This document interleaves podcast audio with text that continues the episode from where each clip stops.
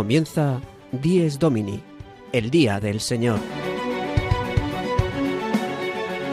Con el Padre Juan Ignacio Merino.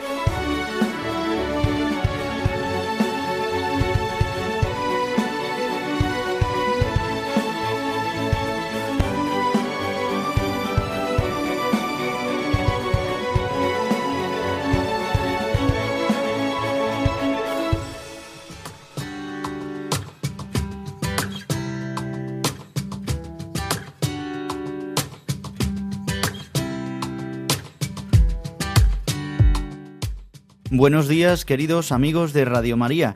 Dies Domini, el día del Señor, el octavo día, el día del descanso. La Pascua semanal de la muerte y resurrección de Cristo es el día que hoy celebramos, el domingo. Hoy, 28 de noviembre de 2021, celebramos el primer domingo de Adviento, dando comienzo a un nuevo año litúrgico donde comenzaremos el ciclo C de las lecturas y cambiamos de tomo para la liturgia de las horas, comenzando con el tomo primero y con la primera semana de Adviento, marcada por la venida escatológica de Cristo al final de los tiempos. Hoy, en Dies Domini, el Día del Señor, en este magazín de la mañana del domingo de 8 a 9 de la mañana y una hora menos si nos escucháis desde las Islas Canarias, vamos a adentrarnos en este tiempo maravilloso que nos regala la Iglesia este tiempo fuerte para vivir vigilantes y en oración, para esperar la venida definitiva del Señor en su gloria y para prepararnos para celebrar el memorial del nacimiento de Jesús, Dios hecho hombre.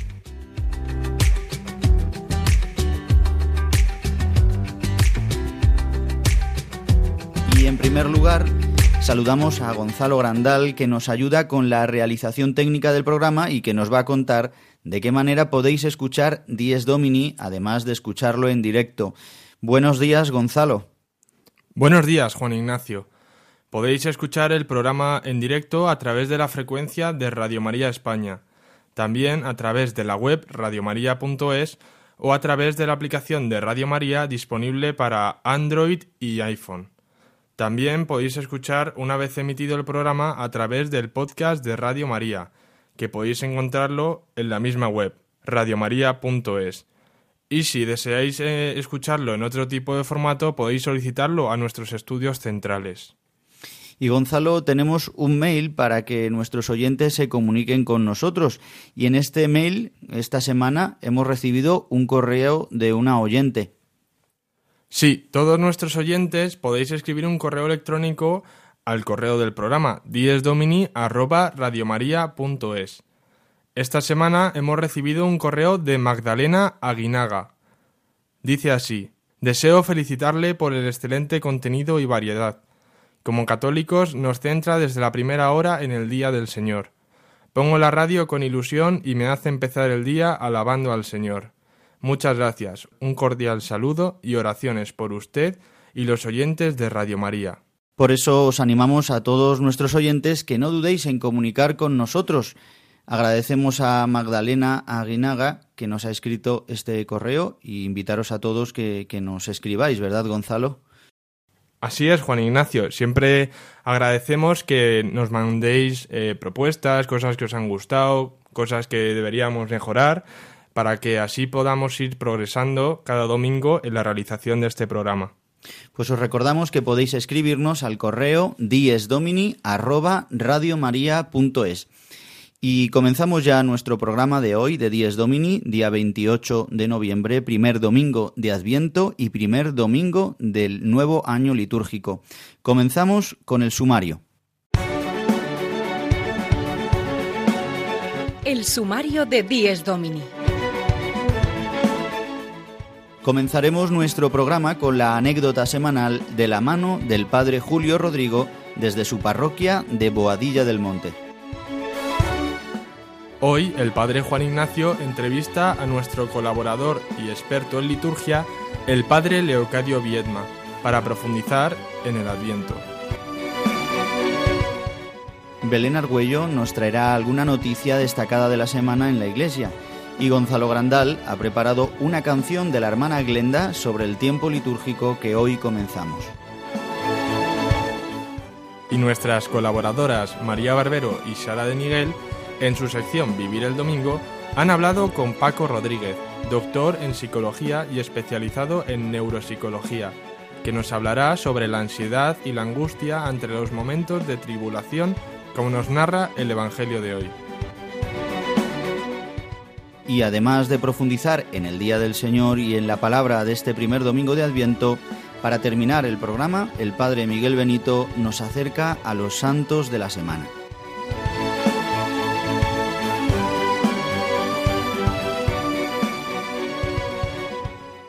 Bien, queridos amigos de Radio María, si acabáis de sintonizar la radio de la Virgen, estamos en el programa Dies Domini, el Día del Señor, y vamos a comenzar nuestro programa de hoy, como siempre, con la reflexión que nos trae el Padre Julio Rodrigo desde su parroquia de Boadilla del Monte, con esta anécdota edificante que nos ayuda a comenzar hoy, el domingo, el día del descanso.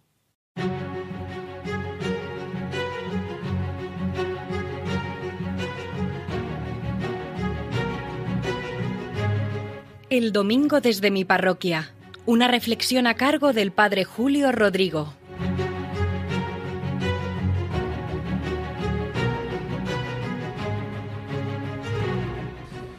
Muy buenos días y muy buen domingo a todos los oyentes de Radio María, en especial a los que escuchan este programa del Día del Señor, Dies Domini.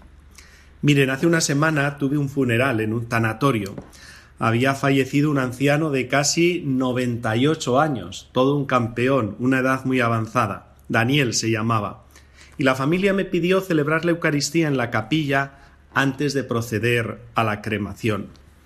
Conozco mucho a la familia, a sus hijos, y con mucho gusto lo hice. Son buenos momentos para acompañar a la gente. Nuestro cariño, nuestra amistad, nuestra oración fraterna por el difunto ayudan mucho todos lo sabemos, cualquier momento de dolor, cuando se vive en compañía, en una compañía cercana y afectuosa, es menos dolor, se aminora el sufrimiento.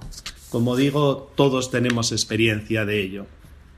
El caso es que uno de los hijos del difunto, el pequeño, me dijo Padre, ¿podría decir unas palabras al final en recuerdo de mi padre? Yo le dije que por supuesto, que con todo cariño lo podía hacer, y el hijo, al acabar la Eucaristía, en unas palabras breves, hizo como una semblanza biográfica de su padre y recordó algunos de los consejos que les daba. Daniel era un hombre sencillo, trabajador del campo, que cuando vio que aquella actividad no daba más de sí, ya con sus cuarenta y tantos años, emigró a la ciudad y se estableció en otras actividades económicas. Y no le fue mal, era un hombre emprendedor. Y entre las cosas que decía su hijo de su padre, se me ha quedado grabado uno de los consejos recurrentes que les daba, porque les decía a sus hijos, a sus tres hijos, Hijos, trabajad mucho en la vida, sed siempre agradecidos y ayudad a los demás. Y pensé cuando lo escuché, qué bonito, qué sencillo, qué evangélico y qué acertado. Trabajar mucho, este era el primer consejo. Desde luego el propio Jesús trabajó como carpintero. ¿Qué mejor forma la de trabajar para sustentar nuestra vida, la de nuestra familia y para colaborar y servir a la comunidad humana? Es como poner en juego los talentos que Dios ha dado a cada uno y así, sin duda alguna, colaborar con Dios mismo y con esta sociedad en la que vivimos. Todos tenemos en la mente esas palabras del apóstol Pablo en la carta a los tesalonicenses, que regaña además con dureza a aquellos que eran bastante ociosos. Si alguno no quiere trabajar, que tampoco coma. Si alguno no trabaja, como decimos simplificándolo, que no coma. También decía Daniel, sé agradecido que por desgracia el agradecimiento suele ser escaso, tantas veces nos lamentamos de ello. ¿Y cuántos motivos, si somos sinceros, tenemos para agradecer a Dios y para agradecer a los demás? Algunas veces pienso que tenemos como un radar ahí en nuestro cerebrito perfectamente sintonizado para detectar las faltas, los defectos, las cosas que hacen mal los demás y que deberíamos resintonizarlo para chequear y darnos cuenta de todo lo bueno que los otros hacen constantemente y dar gracias. No acabaríamos de verdad de dar gracias si hiciésemos esa mirada de todo lo que los demás hacen por nosotros. Jesús se lamentó cuando curó a aquellos diez leprosos que sólo uno volviese para dar gracias a Dios. Los otros nueve, ¿dónde están? ¿Dónde están esos desagradecidos? Y ayuda a los demás. Este es el tercer consejo que les daba a sus hijos Daniel. No necesita mucho comentario. Esto que está inscrito en el ADN del Evangelio. Amar es servir, amar es ayudar, amar es tender la mano a nuestro prójimo, al que sufre, al que tiene cualquier necesidad, tenderles a mano en todo momento. Gracias, Daniel, por estos consejos. De verdad, se los dabas a tus hijos, pero los hago míos. Solo te deseo que el Señor te mire con ternura y que te admita plenamente en su reino, que puedas disfrutar con Él en el paraíso. Y nada más, que les vuelvo a desear un buen domingo y nos volvemos a escuchar la semana que viene.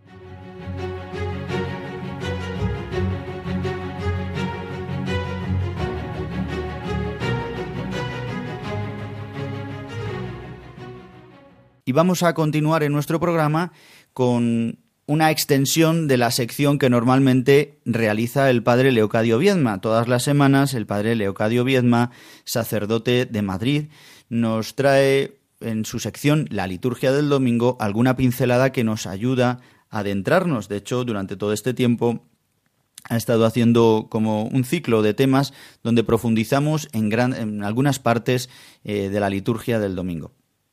Pero hoy, como comenzamos un nuevo año litúrgico, comenzamos el tiempo fuerte del Adviento, hemos querido eh, hablar con él. Por eso está esta mañana con nosotros. Y os recuerdo quién es el padre Leocadio Viedma, sacerdote de Madrid, es administrador parroquial de la parroquia de Santo Domingo de Madrid y además es delegado de liturgia de la Vicaría 6 de aquí de la diócesis de Madrid. Como os decía, cada semana nos acompañan Diez Domini con la sección La liturgia del domingo, pero hoy, por ser un domingo especial, mm, nos va a ayudar a profundizar un poco más sobre el tiempo de Adviento y sobre el inicio de este año litúrgico.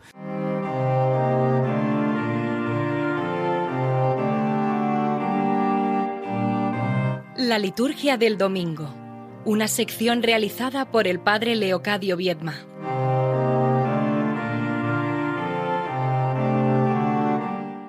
Buenos días, eh, Padre Leocadio Viedma. Buenos días, Juan Ignacio.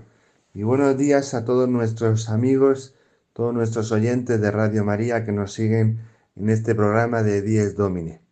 Efectivamente, hoy es un día importante, hoy primer domingo de Adviento, porque celebramos el comienzo del año litúrgico con el comienzo de este tiempo tan precioso que es el Adviento. Ya ayer, desde las primeras vísperas, comenzamos el Adviento podemos decir feliz año nuevo, porque este año no empieza con el año civil, empieza un mes antes prácticamente y verdaderamente todo es nuevo.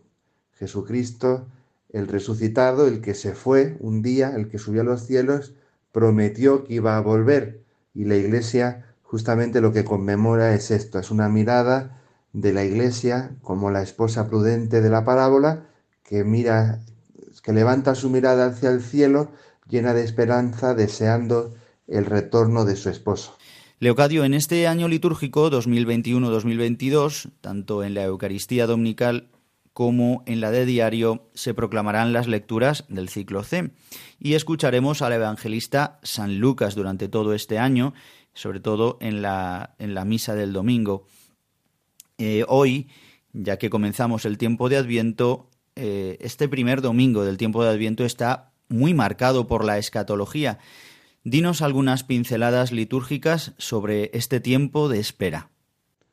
Bueno, lo primero decir es que Todos los tiempos litúrgicos subrayan aspectos de la vida cristiana que en sí son comunes durante todo el año y durante toda la vida cristiana.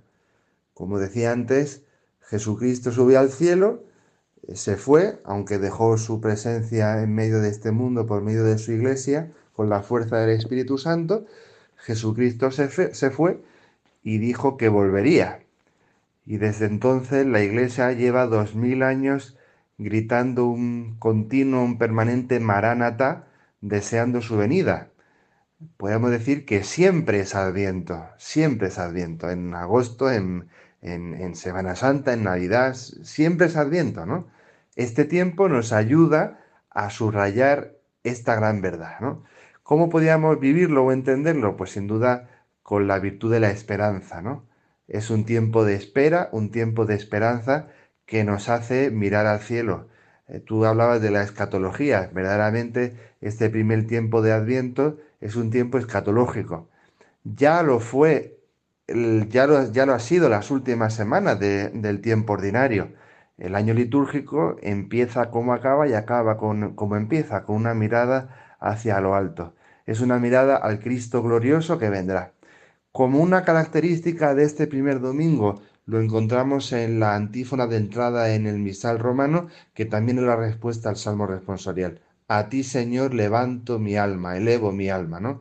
Frente al Señor que viene la iglesia no puede tener otra actitud sino la de levantar el alma, el corazón, la mirada hacia lo alto, oteando en el horizonte al Cristo glorioso que vendrá un día al final de los tiempos, lo proclamamos así en el credo, a juzgar a vivos y muertos pues todos podemos vivir este tiempo del cristiano, como nos decías, de estar constantemente en esta espera escatológica, en esta espera de la venida del Señor en cada día, y lo podemos hacer de una manera muy concreta en las iglesias y también en las casas, como recomendábamos la semana pasada en el programa, comenzamos a encender hoy la primera vela de la corona de Adviento.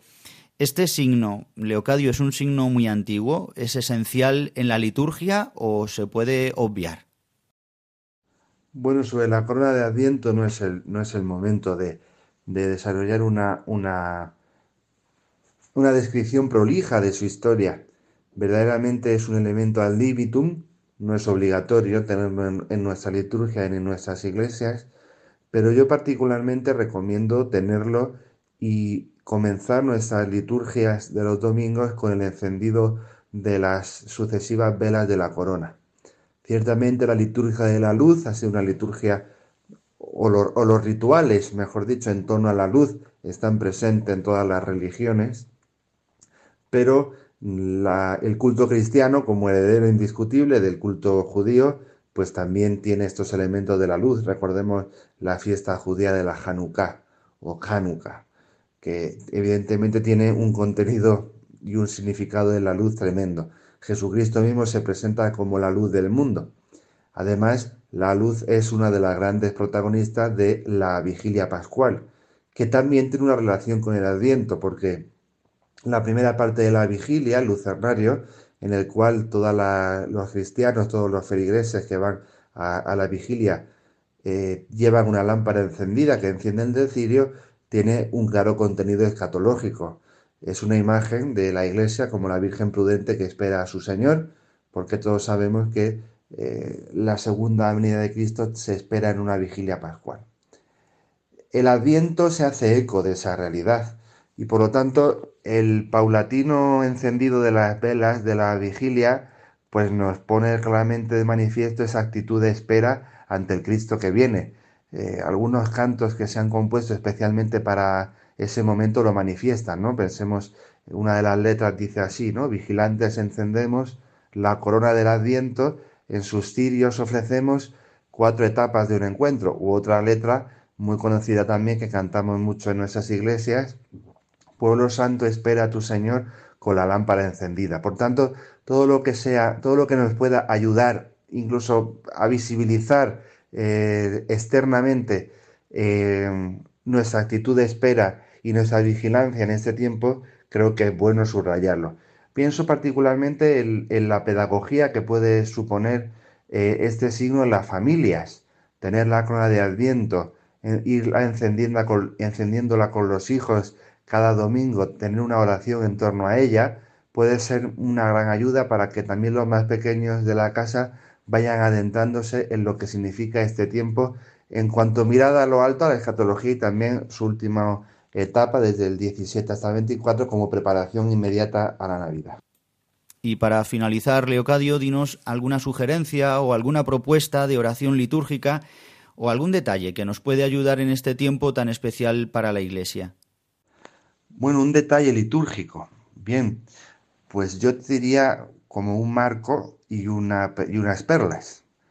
¿El marco cuál sería? Bueno, pues yo creo que los que rezamos la liturgia de las horas, que aprovecho para animar, para que sean cada vez más y más los cristianos que se animen a, rezar tanto individual como comunitariamente esta liturgia, particularmente el tomo primero del Salterio, donde está el tiempo de Adviento, creo que es una joya. Las antífonas, las oraciones, los himnos, los salmos, eh, las lecturas breves, todo creo que está particularmente bien hecho.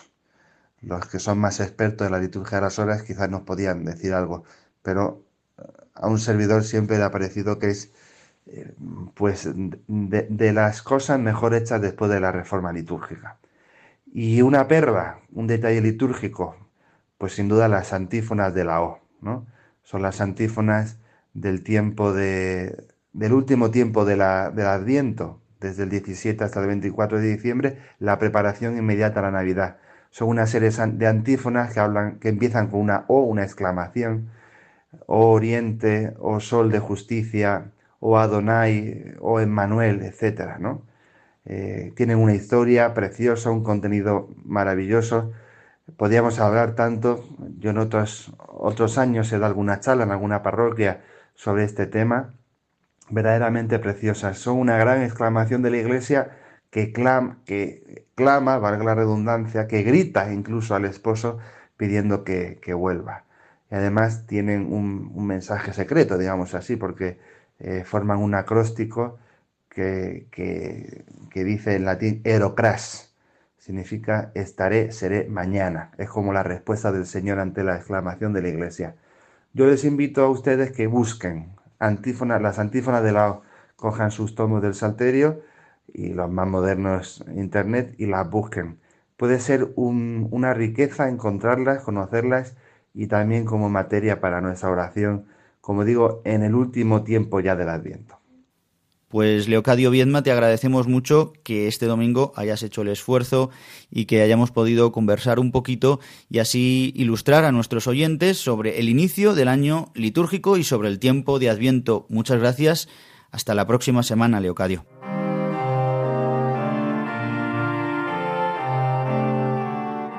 Como ya hemos profundizado en el programa y con la conversación con el padre Leocadio Viedma, Mm, comenzamos hoy el primer domingo de Adviento. Un domingo fuerte, un tiempo fuerte que nos regala la Iglesia para eh, esperar la venida del Señor. Por una parte, la venida escatológica que vendrá en gloria Jesucristo a recapitular todo, a llevarnos con Él, como nos enseña la revelación y la Sagrada Escritura y el Magisterio como decimos después de la consagración, siempre ¿eh? en cada Eucaristía decimos, ven Señor Jesús. En este tiempo como que eh, lo hacemos más presente, como también nos enseñaba el padre Leocadio Viedma. Por una parte está una primera parte escatológica y luego una segunda parte en el Adviento en la que nos preparamos fuertemente para celebrar la Navidad, el nacimiento de Dios que se hace carne en el seno de la Virgen María, donde aparecerán en estas semanas varios personajes en los que profundizaremos, tanto los profetas, como sobre todo el profeta Isaías, eh, Juan Bautista como el último profeta y el precursor del Mesías, y la Virgen María. También San José, en este año en el que celebramos eh, también eh, este año dedicado a San José como patrón universal de la Iglesia. Bien, pues en este nuevo tiempo en el que hoy, ya hasta el tiempo de Navidad, no se pronunciará el Gloria en, eh, la misa en la misa dominical, excepto en el día de la solemnidad de la Inmaculada Concepción. Y también eh, los ornamentos litúrgicos serán morados. también la música en la liturgia será diferente, tendrá también un toque, digamos así, de movimiento, de espera, de ansia por esperar que venga el Señor. Y lo notamos tanto en las letras como en, en la música.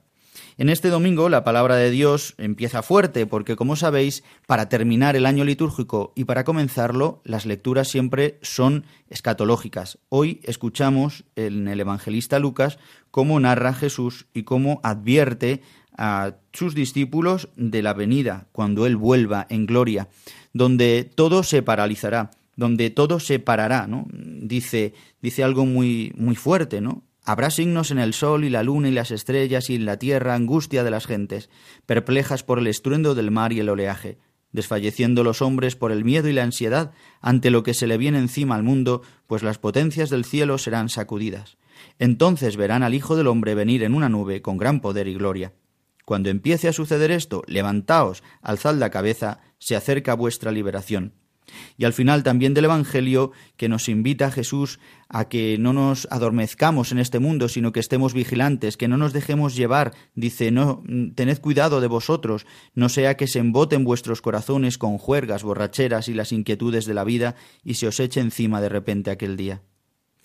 Y al final del todo nos dice, Estad pues despiertos en todo tiempo, pidiendo que podáis escapar de todo lo que está por suceder y manteneros en pie ante el Hijo del Hombre pidamos este deseo verdaderamente de poder estar en pie delante del Hijo del Hombre. ¿Qué es lo que nos permanece en pie? ¿Qué es lo que nos hace estar firmes? La fe.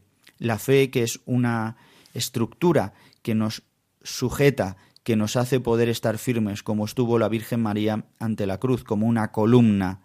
Pues así pidamos al Señor que esta estructura, signo también de la palma del martirio, de los mártires, eh, tiene esta forma, la palma, de, de columna vertebral, de una estructura que sujeta nuestra vida podamos estar así, firmes ante la venida del Hijo del Hombre. Después, más adelante, eh, que tendremos esta, este, esta entrevista con Paco Rodríguez, un doctor en psicología, nos hablará un poco de esta ansiedad, de esta angustia en la que muchos estáis sumidos. Seguramente alguno que nos escuche viva en esta situación, por las tribulaciones, por los sufrimientos. Pues el Señor nos prepara, que quizás vengan más, a lo mejor no ya los inminentes del fin de los tiempos, sino que, bueno, los sufrimientos que estamos viviendo, tanto de la pandemia como de tantas tribulaciones y sufrimientos y crisis económica, social, moral. Bien, pues hermanos, nos anima a vivir en este tiempo despiertos, vigilantes. ¿Y cómo lo podemos hacer? Con mayor oración, con mayor unión en Cristo, celebrando los misterios, de Cristo. Por eso en este domingo os invito a que profundicemos, a que no vivamos el fin de semana como una cosa más, como nos enseña en la carta apostólica Juan Pablo II, Dies Domini. Eh, estas palabras que lleva el título de nuestro programa justamente por esta carta pastoral, que nos dice en el número 4. Dice, por, por desgracia, cuando el domingo pierde el significado originario y se reduce a un puro fin de semana, puede suceder que el hombre quede encerrado en un horizonte tan restringido que no le permite ya ver el cielo. Entonces, aunque vestido de fiesta interiormente, es incapaz de hacer fiesta.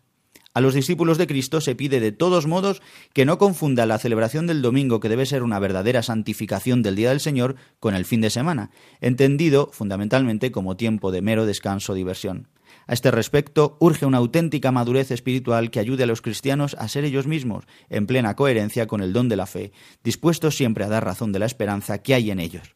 Que seamos signo de esperanza, comenzando este adviento, como nos recuerda el Papa San Juan Pablo II. Por eso necesitamos vivir con plena docilidad al Espíritu Santo, como finaliza este número 4 de Dies Domini.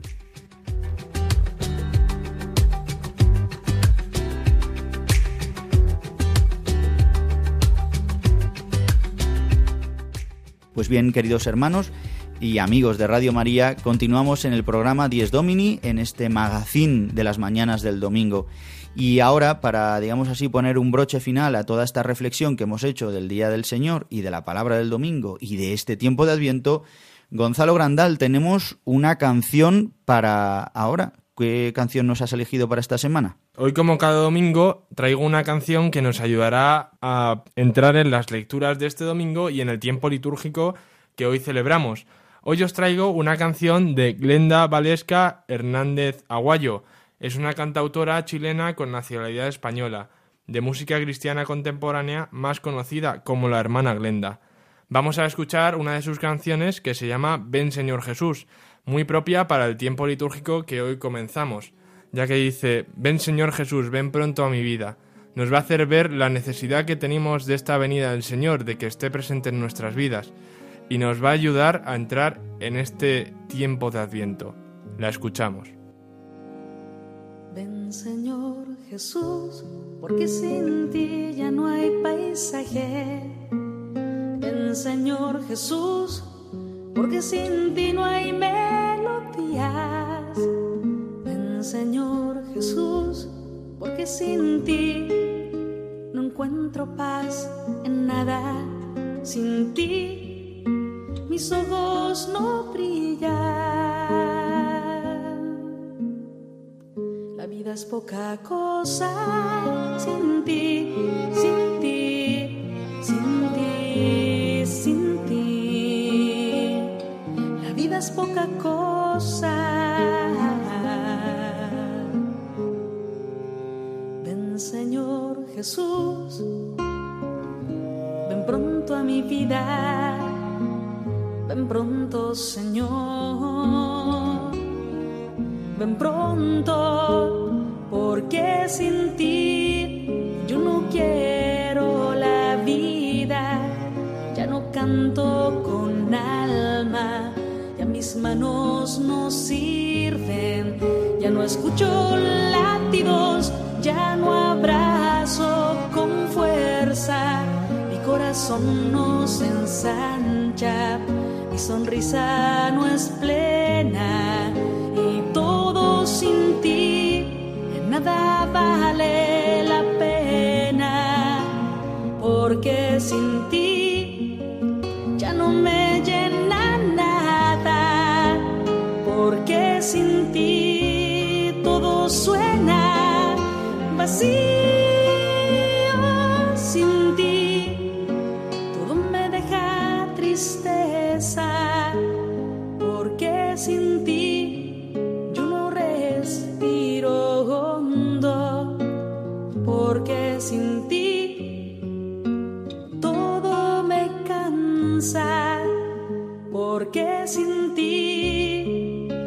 Falta todo y me sobra todo, todo sin ti, sin ti.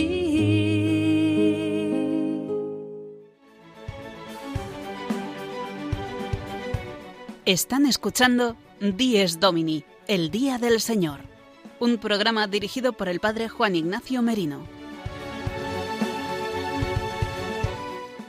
Continuamos en nuestro programa Dies Domini con algunas noticias de actualidad en la Iglesia. Como siempre, nos acompaña Belén Argüello. Buenos días. Buenos días, Juan Ignacio. En primer lugar, nos vas a informar sobre la toma de posesión de el nuevo obispo de Jaén, celebración que ayer retransmitió Radio María. Cuéntanos.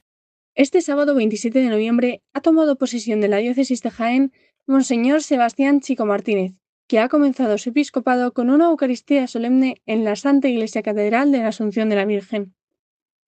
En el inicio de su ministerio episcopal en la diócesis de Jaén, Monseñor Chico Martínez ha estado arropado por más de 1.500 fieles de la provincia y también llegados desde Murcia. Y esta semana un medio digital de información religiosa ha entregado unos premios.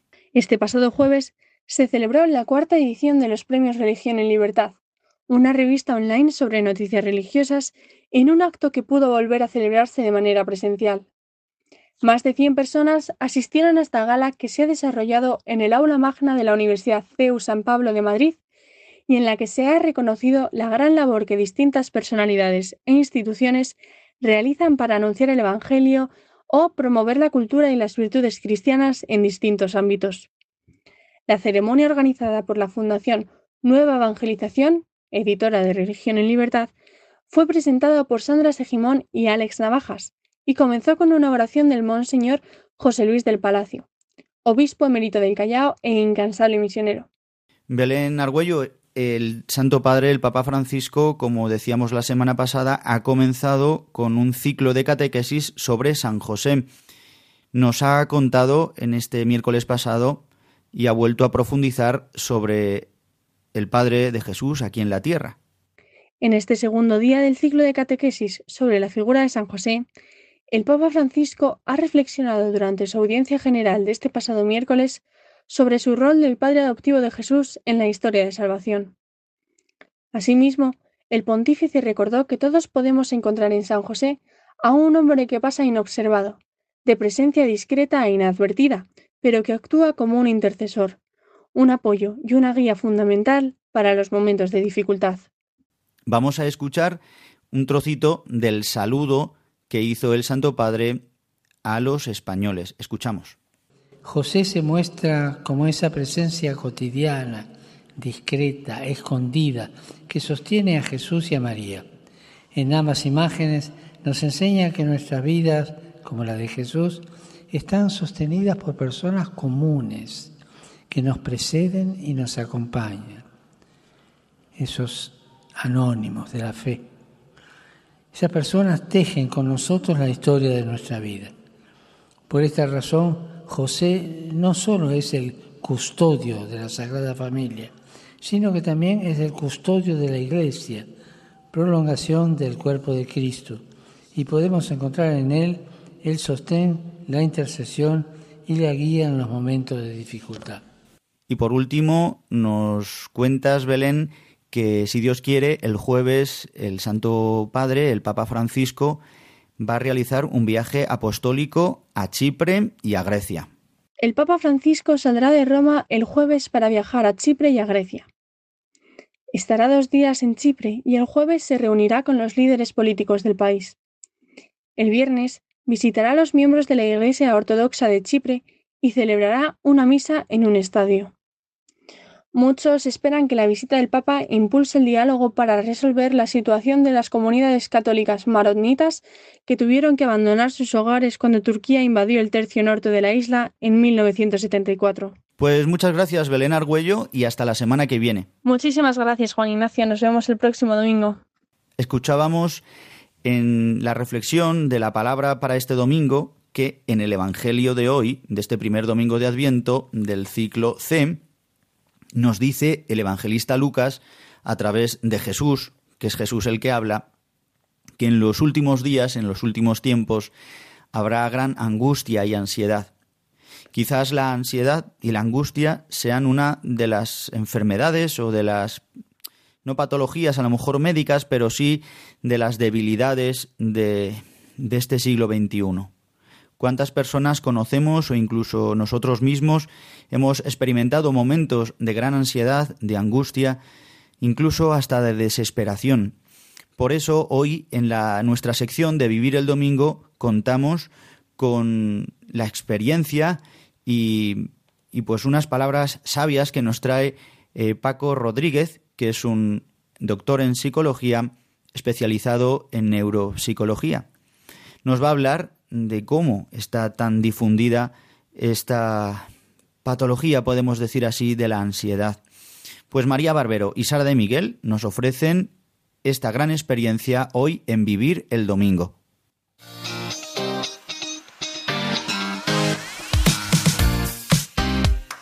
Vivir el Domingo, de la mano de María Barbero y Sara de Miguel.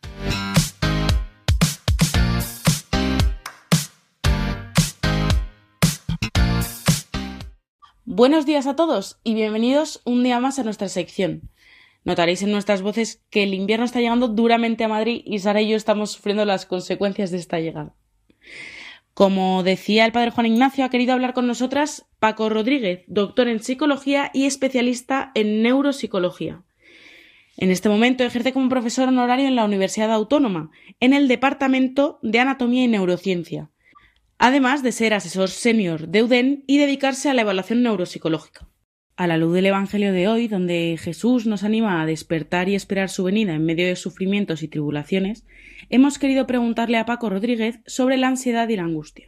En el Evangelio de hoy, Jesús habla sobre los signos de los últimos tiempos y cómo los hombres están desfalleciendo por el miedo y la ansiedad ante lo que se le viene encima al mundo. Y aunque no sabemos cuándo serán estos últimos tiempos, sí vivimos en un mundo lleno de sufrimientos y ansiedad, angustia y miedo. Paco Rodríguez nos ha hablado sobre la ansiedad y cómo es más común de lo que parece. Los datos que tenemos respecto a la ansiedad en la población española, los últimos de 2019, decían que el 6,7% de la población tiene este trastorno y otro 6,7% tiene depresión. En, en, ese año, más del doble eran mujeres, un 9,2%, mientras que en hombres estaban 4%. Sin embargo, durante eh, los dos últimos años, a raíz de la pandemia, se ha incrementado un 25% en el mundo. Esto va a afectar, sobre todo, afectado a jóvenes y mujeres. Eh, ¿Cómo se refleja esto? Se va a reflejar sobre todo en el consumo de ansiolíticos, que en España es el país que, que más ansiolíticos se toman en el mundo. Ansiolíticos o hipnóticos o algunos similares. Eh, pero se considera en este momento que el 9% de las personas en España toma de alguna manera este tipo de medicación una vez al día. Vamos a ver qué es la, la ansiedad para, para intentar situarnos. La ansiedad viene del término presión, constricción, sentirse presionado, y es una emoción que es totalmente normal. ¿eh? Esta emoción va a facilitar la supervivencia, hace que las personas se alejen de situaciones que puedan ser potencialmente peligrosas o de lugares, produce una emoción negativa y por tanto la persona evita acercarse. Lo que ocurre con la ansiedad de una manera crónica eh, o, durante o mantenida en el tiempo, eh, también se denomina angustia, es la anticipación de una amenaza futura o una desgracia que se percibe y que va a producir a la persona una intranquilidad, una inquietud muy intensa. Esto no quiere decir que la amenaza sea real, ¿eh? puede ser simplemente pensada una expectativa de que algo va a ir mal, de que me va a ocurrir algo malo, de que voy a tener una sensación eh, muy desagradable. Suele ir acompañada de pena intensa o incontenible, con llanto, con quejas, con abatimiento. Eh, y de alguna manera eh, va a provocar dificultades en el comportamiento de la persona para adaptarse a las situaciones. De tal manera que ya este miedo, es un miedo incontrolado, ya no es adaptativo. Es decir, ya no sirve a la persona para adaptarse a las situaciones que de forma natural producen estrés, como pueda ser esta pandemia que estamos todavía sufriendo. ¿no?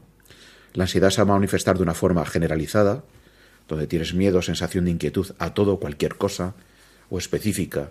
Eh, una de las cosas que ha incrementado esta pandemia ha sido precisamente el hecho de tener miedo a la suciedad, a los gérmenes, eh, las personas que tienen eh, comportamientos obsesivos, compulsivos, pues se ha incrementado muchísimo, lógicamente, porque hay una amenaza real, que era pues contaminarse o infectarse, ¿no? Lo que ocurre con esta ansiedad mantenida en el tiempo es que va a provocar alteraciones bioquímicas y anatómicas en el cerebro, con un mecanismo de defensa de adaptación del cerebro a las situaciones. Esto va a hacer que, si se mantiene mucho en el tiempo, estas eh, alteraciones van a ser más difíciles de modificar, van a ser más difíciles de erradicar o tratar desde el punto de vista psicológico o psiquiátrico con la medicación. Ante los sufrimientos que nos tocan vivir en estos tiempos, cuando no hay una respuesta verdadera como la que nos da Jesucristo ante el mal y la inseguridad, surge el miedo. Incluso cuando vivimos con fe, nuestra fragilidad también se puede ver vulnerable. Paco Rodríguez nos ha contado también sobre las causas más profundas de la angustia y la ansiedad. La ansiedad suele ser una respuesta a la inseguridad, en este momento que nos encontramos de precariedad en la salud, de no saber cómo va a ir la economía, y también de inseguridad afectiva en las relaciones con los demás, ¿no? De relaciones que eh, duran muy poco muchas veces, ¿no? Donde pones toda tu esperanza, pones toda tu, tu vida, digamos así, ¿no? Es el miedo al futuro también, el miedo, el miedo a sufrir, el miedo a pasarlo mal, el miedo a, la soledad, el miedo a no sentirse querido, eh, el miedo a sentir miedo, que decimos en psicología, es el, el terror a que yo pueda sentir una emoción muy negativa que me produce una sensación muy, muy desagradable en, mi vida. ¿no? Esta, esta inseguridad, este miedo, con frecuencia lleva a la depresión, a la desesperanza, que se ha incrementado casi un 30% en este tiempo en la, en la población. Esta desesperanza que puede reflejarse eh, pues en cifras de suicidio que hemos, estamos viendo en jóvenes, por ejemplo. ¿no? En una sociedad que es hedonista, el sufrimiento no tiene, no tiene ningún sentido, eh, se considera absurdo. Eh, la idea es que hay que disfrutar, pasárselo bien, no sentir dolor, no sentir tristeza, apartarse de la gente que te pueda producir una sensación negativa. Llamamos gente tóxica, ¿no? Es un poco esta sensación. Y es el miedo, es el miedo a la muerte, a la muerte física, pero también a la muerte psicológica, es el, el terror, el terror a que puedas pasarlo mal, digamos así, que lleva a refugiarse pues en la medicación y sobre todo en la alienación, que también habla este evangelio de, este domingo, ¿no?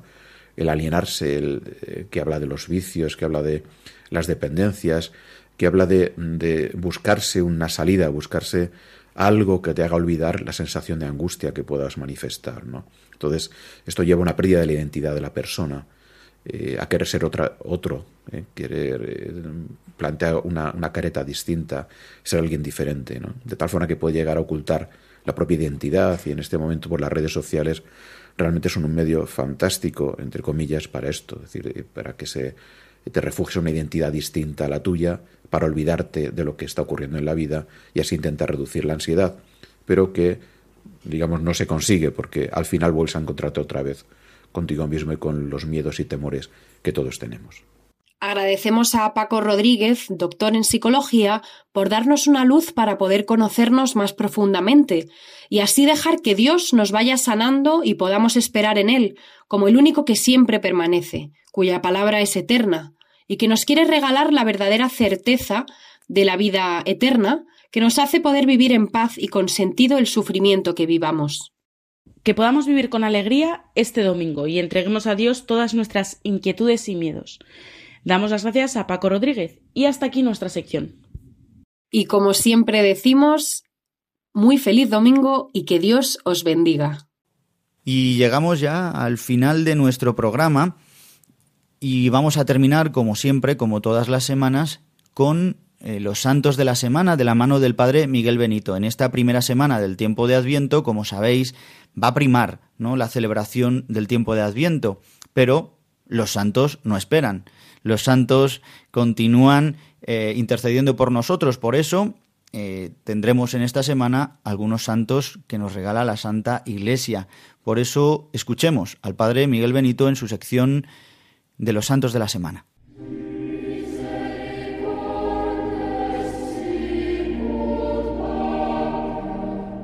Los Santos de la Semana, con la colaboración del Padre Miguel Benito.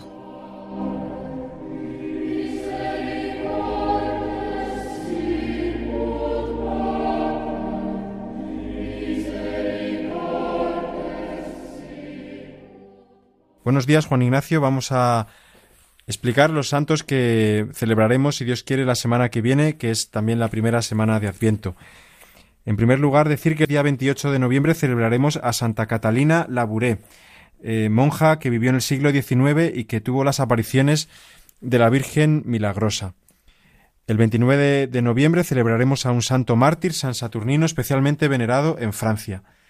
El 30 de noviembre es un día grande para la Iglesia, puesto que se celebra la fiesta del apóstol San Andrés. Es también un día muy señalado por ser un día, eh, mm, por ser este un santo que es muy venerado también por las iglesias eh, orientales, por los ortodoxos. Y es un día en el cual, eh, pues el Santo Padre, el Papa Francisco o el, Romano Pontífice en general suele dirigir un saludo afectuoso al patriarca de, Constantinopla. San Andrés fue uno, de los apóstoles del Señor, uno de los doce que le siguieron y según la tradición murió crucificado en, una cruz que tenía forma de aspa. El día 1 de, diciembre celebraremos un santo muy interesante, que es todavía beato, es el beato Charles de Foucault, eh, que murió, murió de una manera muy trágica. Eh, su proceso de canonización no ha sido fácil, pero finalmente tenemos la gran alegría, anunciada recientemente por el Papa Francisco, de que será canonizado el próximo 15 de mayo de 2022 un hombre con una espiritualidad mm, profunda, con un grandísimo amor a la Eucaristía y a la soledad. Eh, vivió en, los desiertos del, norte de África, donde finalmente sufrió una muerte violenta.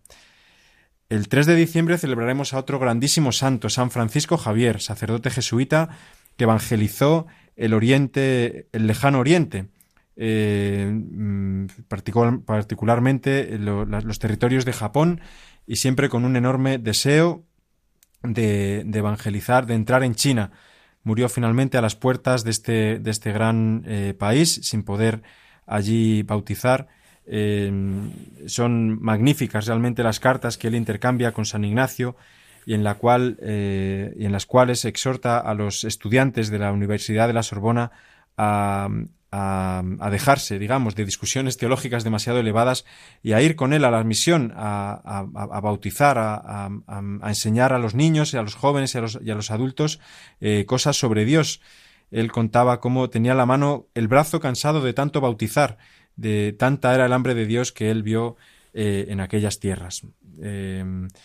Sus reliquias se conservan en, Roma eh, y una reliquia importante suya, su brazo, está en, la, en, una iglesia de Madrid.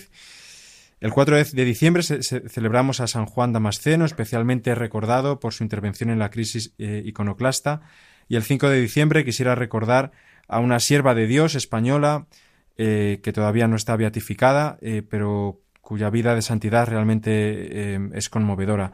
Se trata de Alexia González Barros y González, eh, una niña nacida en, el año 1971 y que, a la cual se, le descubrió un cáncer eh, cuando tenía aproximadamente 12 o 13 años de edad, un cáncer que finalmente le llevó a la muerte. Murió el 5 de diciembre de 1985 a la edad de 14 años, rodeada de los suyos, eh, y con un em, anhelo de ver a Dios y eh, realmente extraordinario, ofreciendo todos sus dolores y su enfermedad por la salvación de los hombres. Pues este es el pequeño anticipo de, todos los santos de, la semana. Pidamos al Señor que estos santos nos ayuden y que nos concedan también eh, em, iniciar con alegría el tiempo de Adviento para poder esperar anhelantes la venida del Señor. Buen domingo a todos.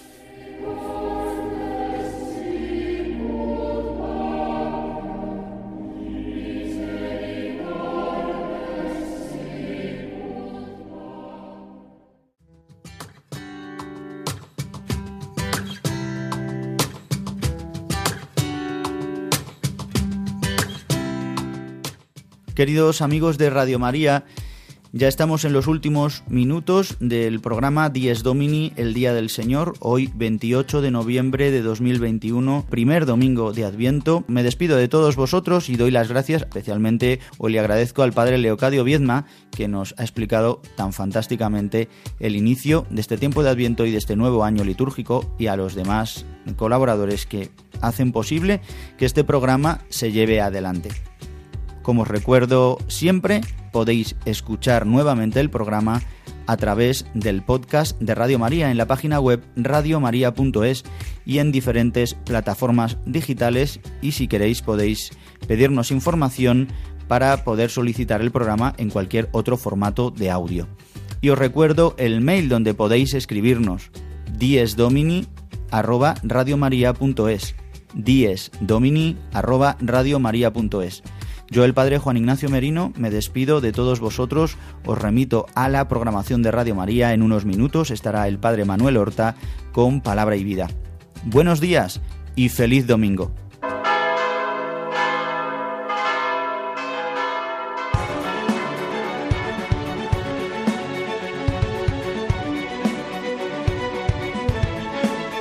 Han escuchado Dies Domini, el Día del Señor.